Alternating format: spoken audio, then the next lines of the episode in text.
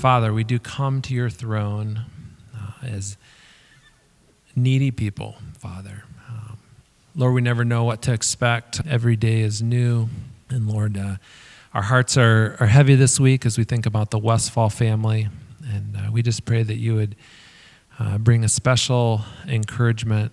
And Lord, we just thank you that Jesus is our friend. Um, Jesus is our shepherd that we can rely on, that we can lean on. Father, you never leave us or forsake us. And we just cling to you. We cling to the, the promise of your word. Um, we thank you that we have hope in Jesus, that he will never leave us or forsake us. And it's in his name we pray. Amen.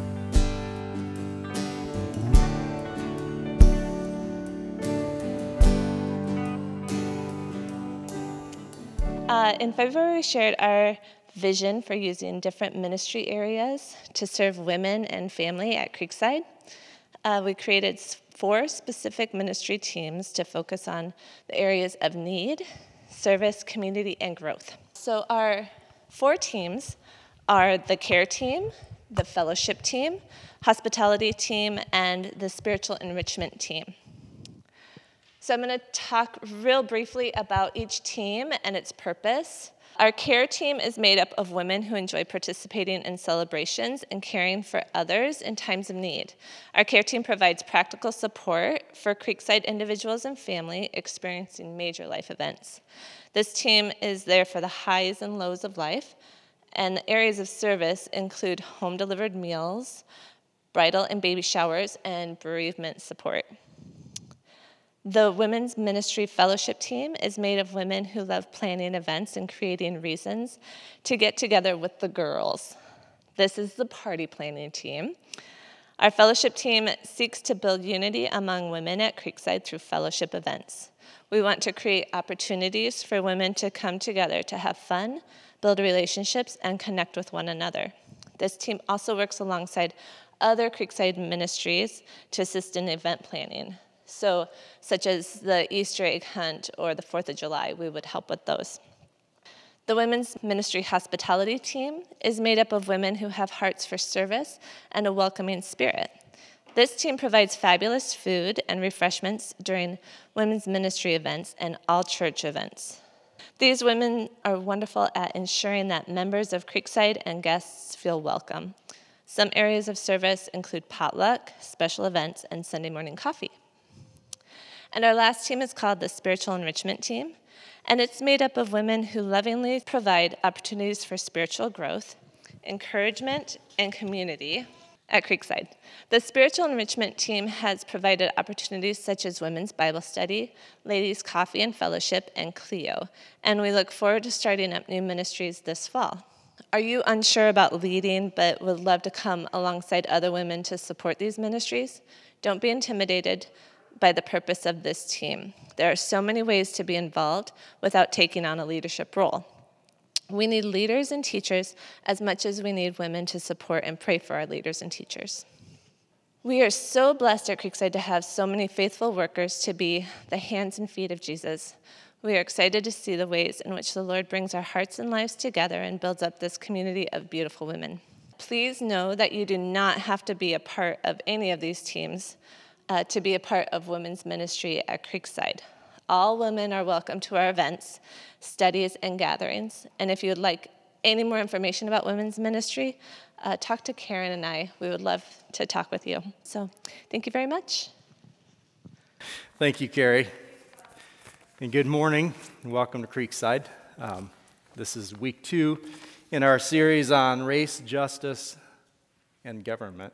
Um, I just want to read one verse uh, you don't need to turn to it before we pray. It says Caiaphas, being high priest that year, prophesied that Jesus would die for the nation, and not for the nation only, but also to gather into one the children of God who are scattered abroad. So from that day on, they made plans to put him to death. Let's just pray. Father, thank you for the Lord Jesus. Thank you that He, through His work on the cross, brings us together. Thank you that we're here this morning, that your Spirit's here this morning. We just have a sense of the, the unease, of the, the disunity, of strife. Our political situation is very divided. We have racial and social issues in our country and in our world. We have health concerns. There's fires, Lord, that people have loved ones who are in danger and property in danger. And here, Lord, in our midst, we've, we've got our sister Marge McKeever and her health concerns, Eleanor Gray. We think of the Westfall family this morning and their grief. We just thank you, God, that you are in control and that you have a plan and that your plan revolves around Jesus and brings us into blessing through him. And so this morning, as we open your word, I just ask that you would encourage our hearts, that you would lift us up, that our eyes would be turned to you. I pray for the world around us that we would be faithful in presenting Christ and Christ crucified, the hope of all mankind. So I just ask that you would open our ears to hear what your Spirit would say to us as Creekside this morning. In Jesus' name, amen. Well, I'm not a, a fashion expert, not even an amateur by any means. And that's been, you know, kind of a struggle that Debbie's had sometimes over the last 26 years or so, just trying to make sure that I at least look presentable getting out of the house. And so there's really just over these 26 years, there's only one thing that I've learned about fashion. And Debbie has, has made it simple, and she's repeated it, and I remember it. I don't always know how to apply it, but she says, contrast is good. You know, a tan shirt, tan pants, tan belt, tan shoes, great plan for me. It matches, right? But no, contrast is good. And so it is with us. Contrast is good. God has made us different. You look around the world, look around this room, and even on the surface, we see differences. But those differences make us more beautiful. I think, uh, you know, when I worked at Wellmark, there were a number of individuals from India that worked there. And they would celebrate a hol- holiday called Diwali. I don't know if I'm saying that right. But they had a tremendous spread of food, and they would all go out on the front steps of the building and get a group picture taken. And that's the most colorful picture of a group of professionals that I've ever seen. And I thought, many times as I looked down and saw that picture getting taken, I thought, that's cool. I wish I could dress like that, I think. Um, I'm not really that brave to be a, a trendsetter. Um, I'm not that wise to make it look good either. But color, diversity is beautiful. We wouldn't want to look outside and see everything the same. And we wouldn't want to look in our homes and see everything the same. And we wouldn't want to look around our church and see everyone the same. So this morning we're going to talk about the subject of unity in diversity um, and the plan, the purchase, and the power of God to bring unity in the face of our diversity. So, Steve talked last week about the fact that God has made us diverse, and that's good. And it, it actually is part of the image of God. The Trinity has diverse roles, yet they act as one, as we're going to see this morning.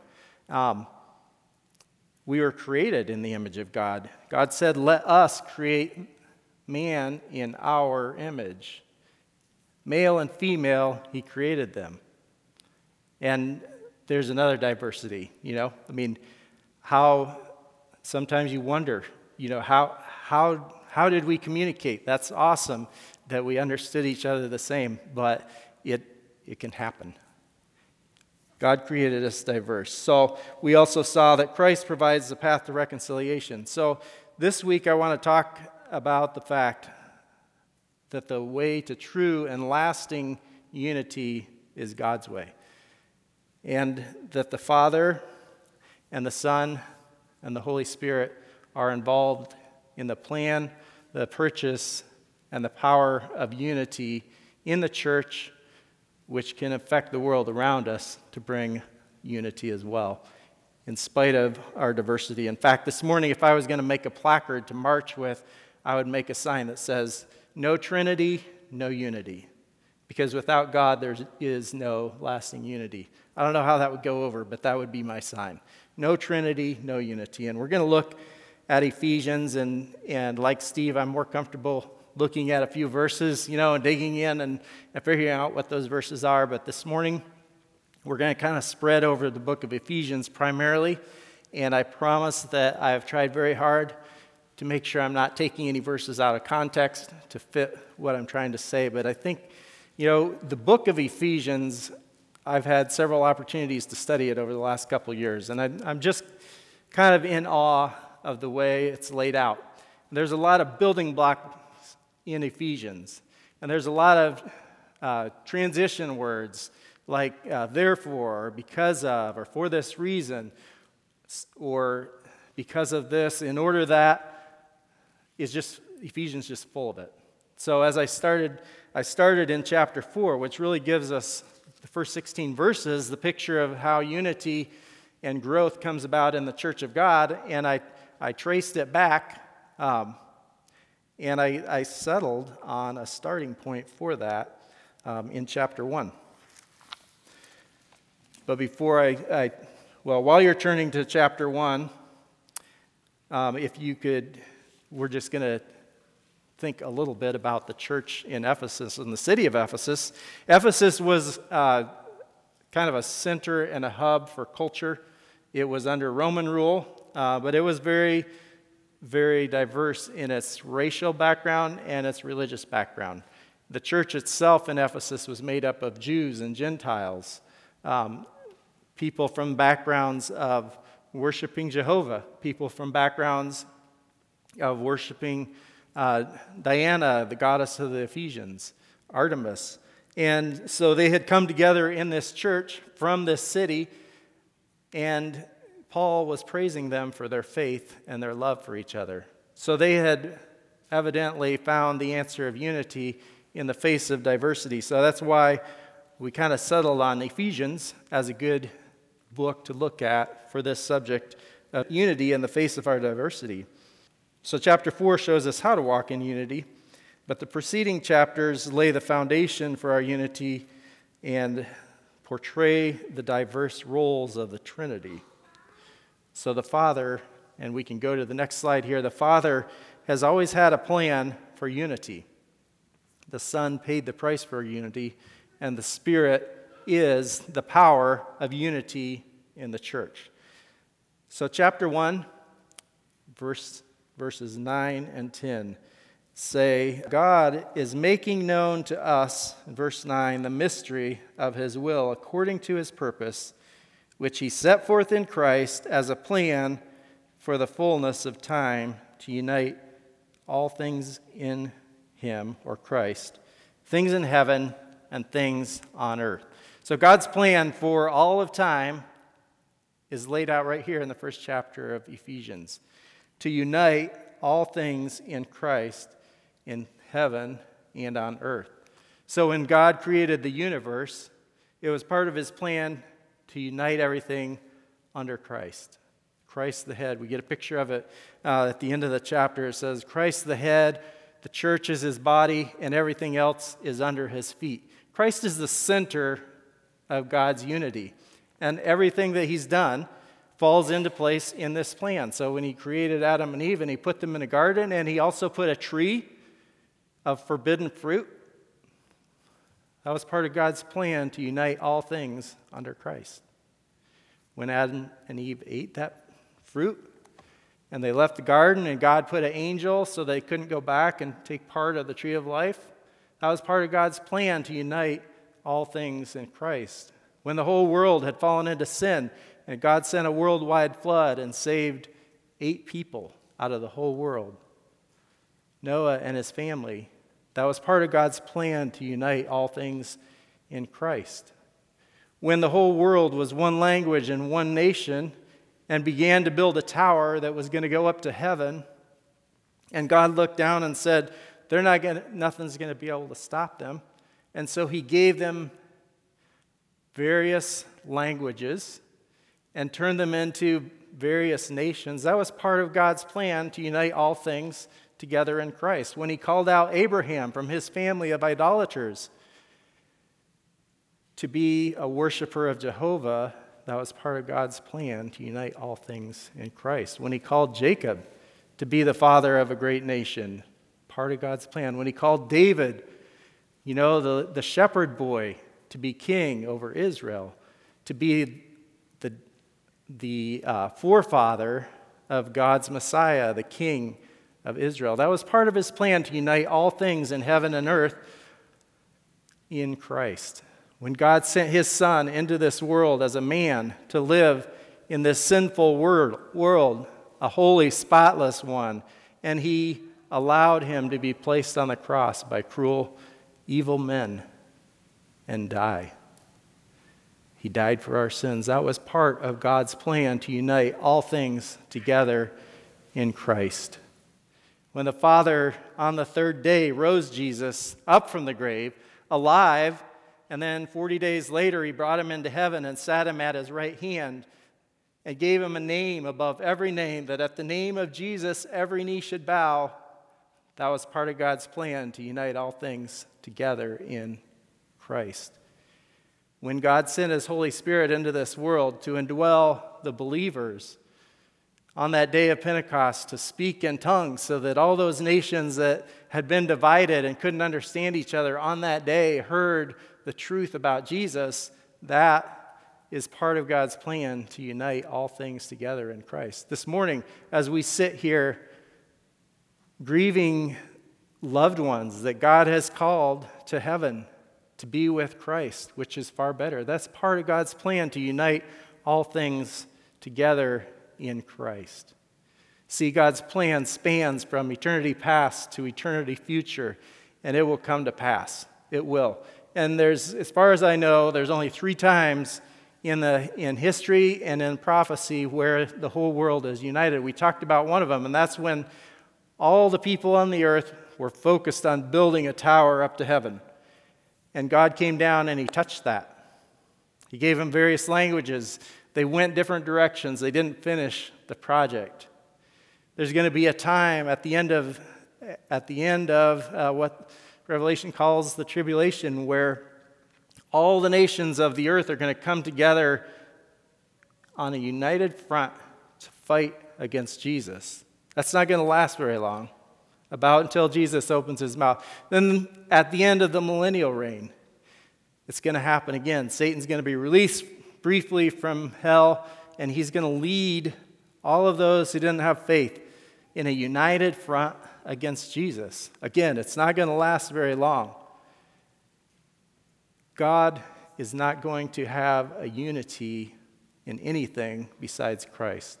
So I think I want us to understand, first of all, God has a plan for unity. And any unity that we seek that goes outside of God's plan, that goes outside the principles of God's word, is a unity that will not last. We might get some segment of unity, we might get a, a small group, or we might get a large group but it won't last because it's not God's plan for unity, which is in Christ. Any alliance that we might try to form for unity, we need to keep that in mind. You know, so if that alliance includes, um, for example, dismantling the nuclear family or getting rid of heteronormative thinking, and those are kind of big big words, but those are, are areas of unity that the world seeks to form unity today. And it's not going to work. It won't work any better than any of the other times that the whole world was or will be united. So our unity needs to be under the plan of the Father. And then this, this other verse in uh, chapter 3, I want to jump forward to see the Father's role in our unity. Paul says in verse 14 of chapter 3 For this reason I bow my knees before the Father, from whom every family in heaven and on earth is named.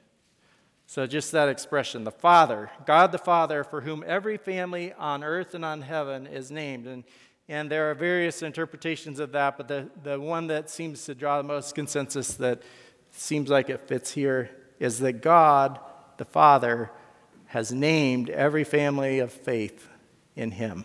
Those that have passed on Abraham, Jacob, Isaac, uh, David, Noah, that are in heaven, and the families on earth, the families that are represented here people from all nations, from every language and, and tribe.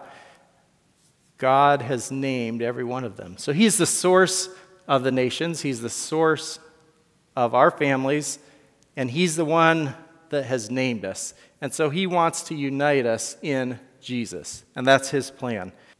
So that's another consideration for us as we think about unity, because it's very easy for us to rally around some group.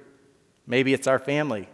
Maybe it's our nation, America. We're thankful for much of, of what it has meant to so many of us, but that's not the unity that God is calling us to. There's an idea of globalism. All the world united in one common front, living under one policy for the good of the whole world. It's not God's unity. Globalism is not, nationalism is not. We can, within America, we can identify with parties. You know, we see that uh, just rampant on social media and the news. Even news reports are coming from the direction of an affiliation with a party. That's not God's unity. That's not God's unity. In fact, if there is no Trinity, there is no unity. So let's look then at the role of the Son in unity. Um, and the Son is the one who made the payment for our unity. So we're going to go back to chapter 2. And chapter 2 of Ephesians, Paul is talking to the, specifically, he's talking to the Gentiles in the church there.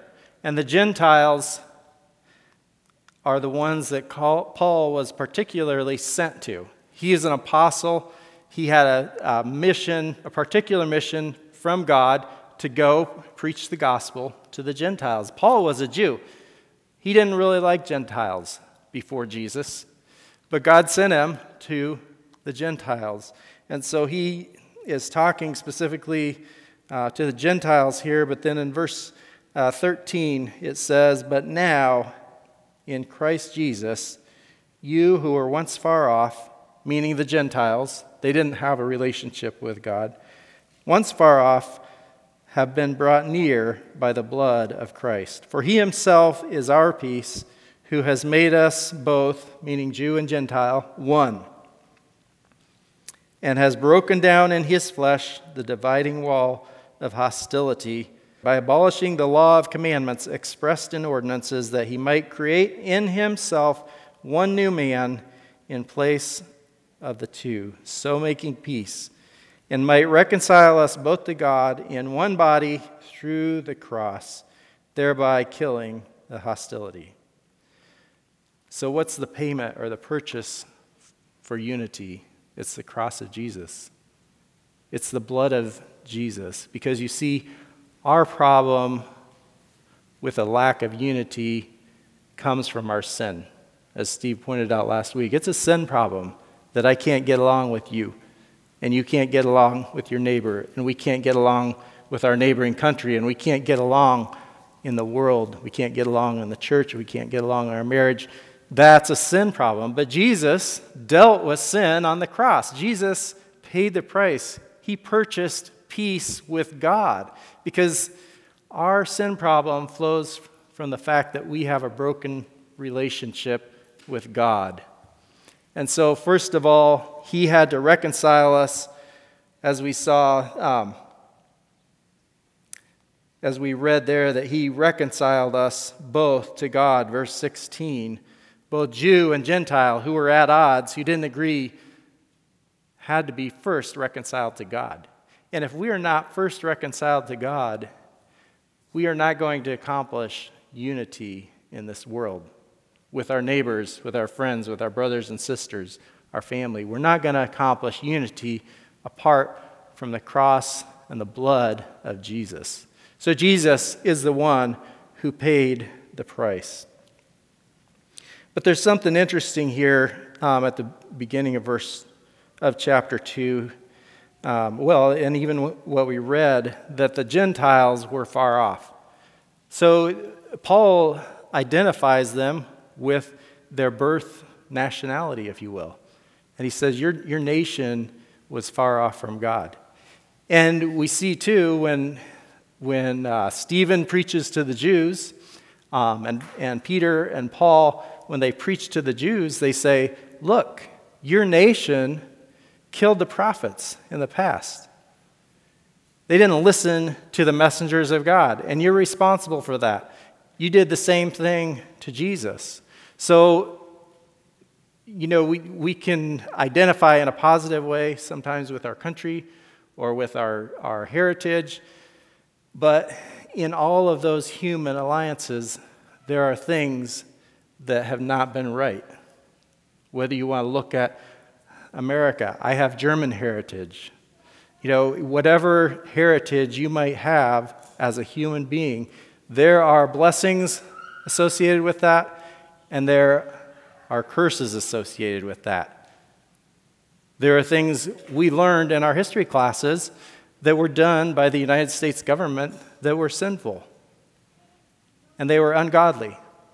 There were things that were done that were godly, that were appropriate.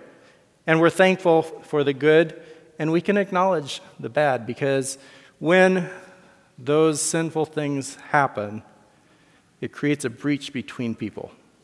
If we can't acknowledge that breach, it's going to be very hard to heal that breach. So I just want to encourage myself as a white American that all of my heritage is not pure. But that doesn't mean that I can't have unity with those who suffered the sins of my ancestors, if you will. And to ignore that fact will create problems as I try to bring healing in the diversity of our nation. Paul does it here with the Gentiles, identifies them with the, the shortcomings of their past. He did it with the Jews too. There's problems that need to be acknowledged. Doesn't mean we can fix it. We can't change the past. But we can be honest about our heritage. There are also these areas of hostility between the people, between Jews and Gentiles in the case of Ephesus, that are broken down in the cross. Because, you know, if for me to be reconciled to God requires the death of God's Son at the hands of wicked men and the punishment of God against his own Son on the cross, I have no standing to look at a fellow human being for any reason, for their race, for their culture, for their sin, and say, I'm better than you. And that's at the heart of racism. When we look at somebody and for their race, we say, I'm better than you because of my race.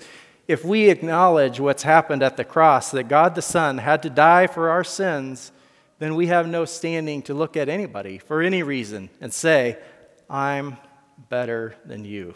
But we can bring that gospel of reconciliation to them. And that's our, our responsibility as those who have been redeemed. So let's look now at the Spirit. We've talked about the role of the Son and the role of the Father in unity, and what is the role of the Spirit. So let's turn to chapter 4. And I think I may have mentioned a time or two or a dozen times that these first 16 verses of Ephesians 4 are my favorite verses about the church of God because I think they have the key to a lot of things in them. And so I am disappointed that I don't have an hour to go into these 16 verses, but you are all thankful that I don't have an hour to go into these 16 verses. So, I, again, I'm going to be very brief with this, and I, I would really encourage us all to personally study these first 16 verses and consider where am I in this chapter? What does God want to do with me in this chapter? But let's start with verses 2 and 3 to look specifically at the work of the Holy Spirit. It says, With all humility and gentleness, with patience, bearing with one another in love, eager to maintain the unity of the Spirit in the bond of peace. So, the indwelling Spirit of God that comes into every believer when we by faith receive Jesus as our Savior, that Spirit produces fruit in our lives. And, and we get that in Galatians 6, specifically named the nine fruits of the Spirit. I'll try to name them love, joy, peace, patience, kindness, gentleness, goodness, faithfulness, self control. Those things come out of us when the Spirit of God is free to move in us. And so some of those things we see here. It says humility, gentleness, patience, bearing with one another in love. Now, those are very interesting uh, things that need to come out of us in order for unity to be on display in the church. Because you know what that says? That says that for you to get along with me, you're going to have to have patience. You know, I, would like to think you don't need patience to get along with me, but you do. The better you know me, the more patience you need. Um, we need humility. There was a little too much laughter on that, I think. we need humility to get along with each other. We need to treat each other with gentleness. And we need to bear with one another in love. You know what that tells me? It tells me it's not easy to walk in unity in the church. And God knows it's not easy. And so, if we think about our church life and our participation in church life, and we think, boy, I've never had to be patient, I've never had to be humble, I've never had to put up with anybody, then something might be wrong with your church life. Maybe it's non existent, or maybe we're with people that are a little too much like ourselves, right? Because the church of God is not homogenous, it's not monochrome, it's not all the same color. It's not all the same culture. Jesus, when we get to the end of Matthew, we're going to see that he sent us into all the nations of the world to teach people to be his disciples. All the nations comes with a lot of differences that we're not used to, things we're not comfortable with. And, I and this is very arbitrary, but I read in a book about a pastor that said, if you're more than 75% comfortable at church, then there might be a problem with the church you're going to. And I thought, well, that's kind of arbitrary, but that's kind of interesting. And that's kind of borne out in the fact that we need patience, humility, and bearing with each other in love to show the unity of the church.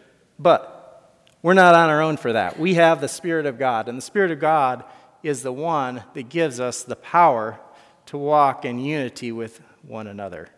So we need to walk um, in a way that allows the Spirit of God to flow out from us, and then that unity is empowered the power of the Spirit of God. So again, we see without the Trinity, there is no unity. Without the Trinity, there is no unity. And any unity that we might find without God is going to be fleeting at best. And it's going to gloss over things that are undermining unity between people. So it's also this bond, uniting bond of peace. And a bond means that we're together, not separate. So we need to consider that too as, as we live our life in the church. Are we together? Are we separate? Are we, are we going here and there based on where we're comfortable? Or is the Spirit of God what binds us together? Because He will if we let Him. So I want to look just briefly too at, at what does that look like and what is the roadmap to unity in the church. And so I'm going to read those first 16 verses and then just point out a few things in this passage that I think um, help us see what it looks like to have unity in the face of our diversity. So, just starting from verse 1 I, therefore, a prisoner for the Lord, urge you to walk in a manner worthy of the calling to which you have been called, with all humility and gentleness, with patience, bearing with one another in love, eager to maintain the unity of the Spirit in the bond of peace. There is one body and one Spirit, just as you were called to the one hope that belongs to your call, one Lord, one faith one baptism, one God and Father of all, who is over all and through all and in all. But grace was given to each.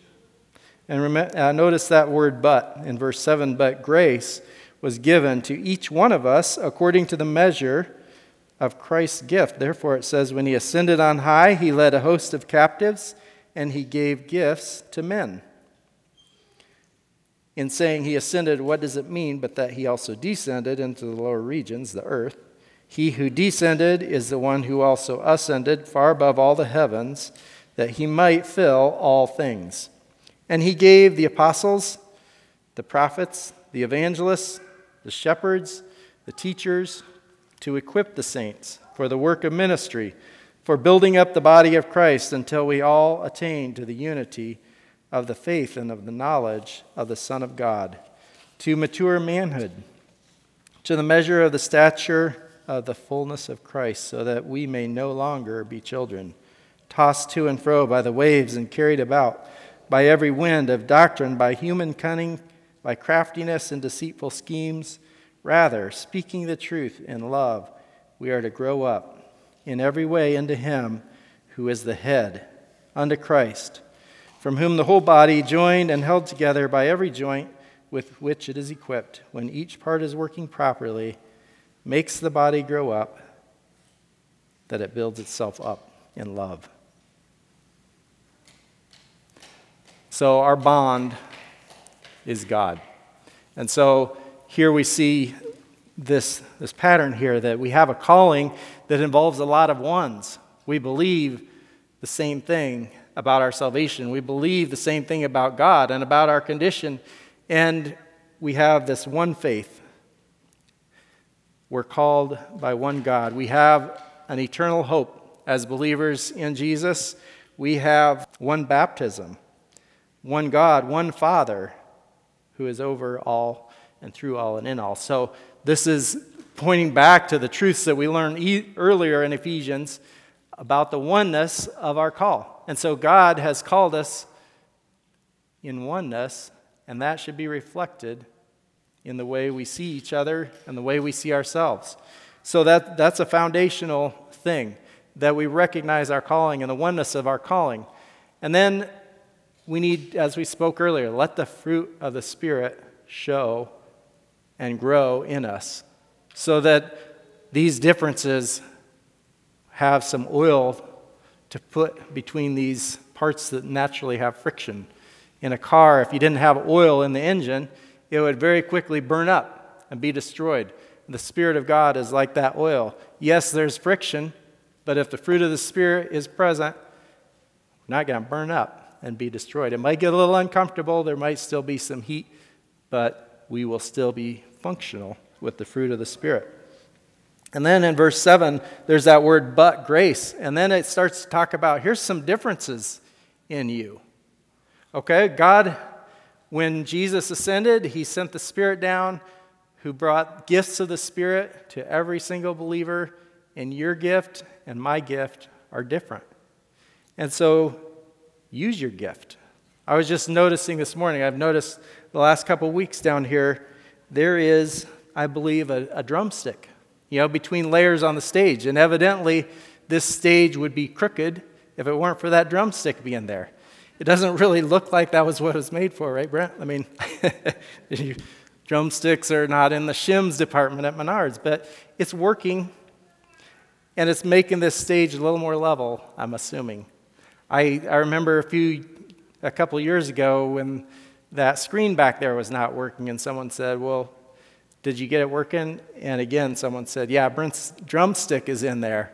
I didn't think they were serious, but then I saw it. Sure enough, Brent's drumstick is, is in there, keeping the wire straight. So we need every member in the body of Christ because there's areas that of blindness, there's areas of inability, there's areas of ignorance that each of us has that needs to be supplemented by each other.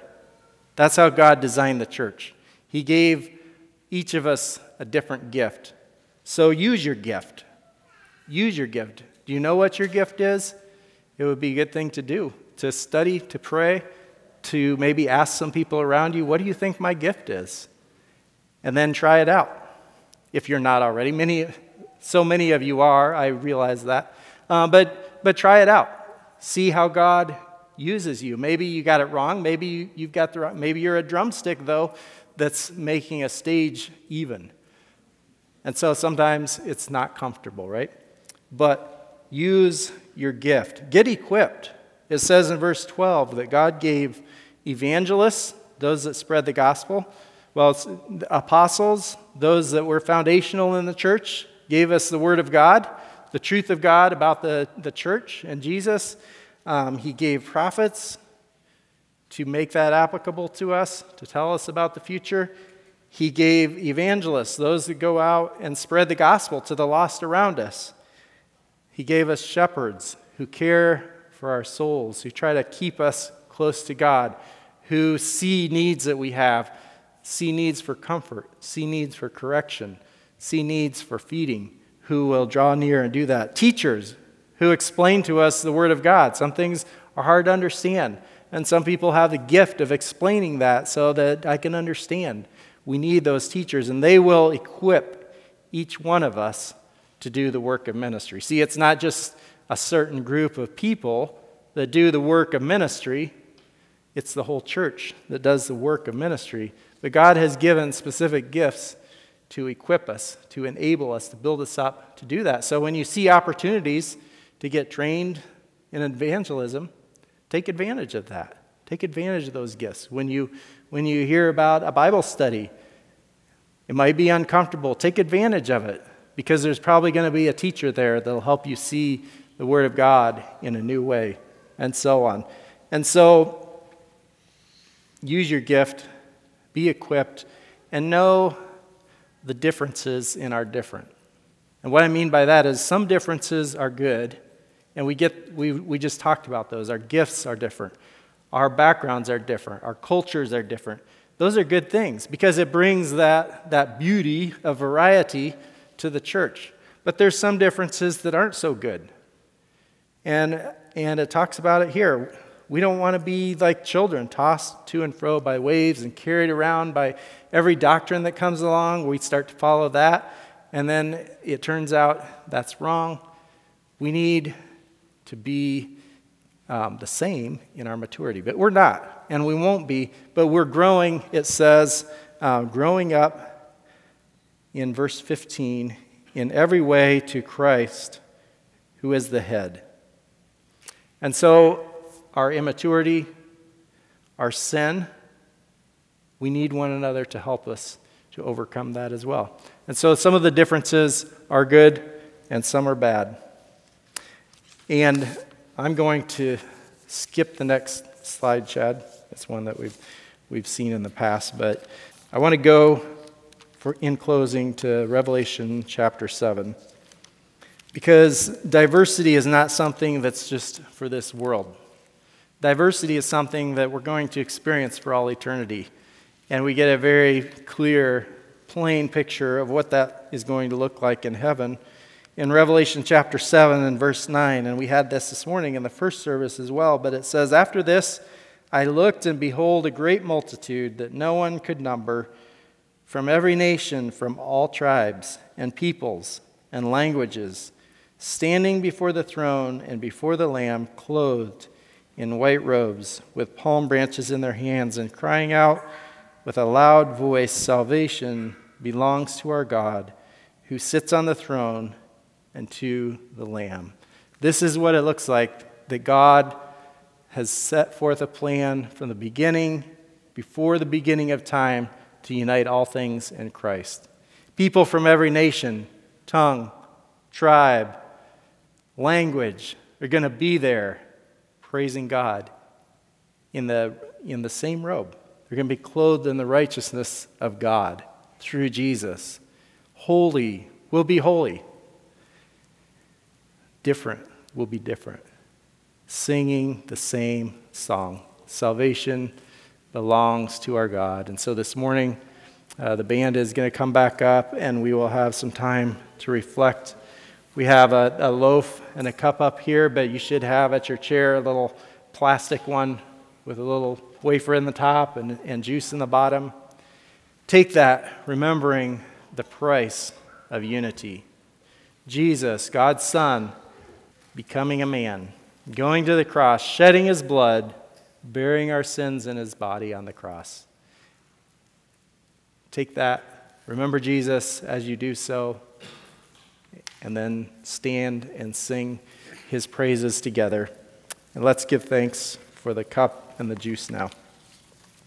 Lord Jesus, thank you that you are willing to pay the purchase price of unity.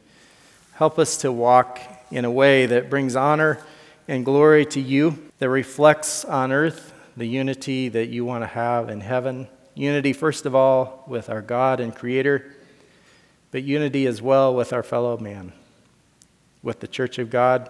I just pray that, that the ways that we pursue unity would be pure, would be according to your plan, would be selfless, would use our gifts, would recognize our need to be equipped.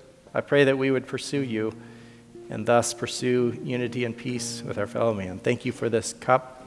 Thank you for this wafer that represents your blood and your body given for us. In Jesus' name, we give thanks. Amen.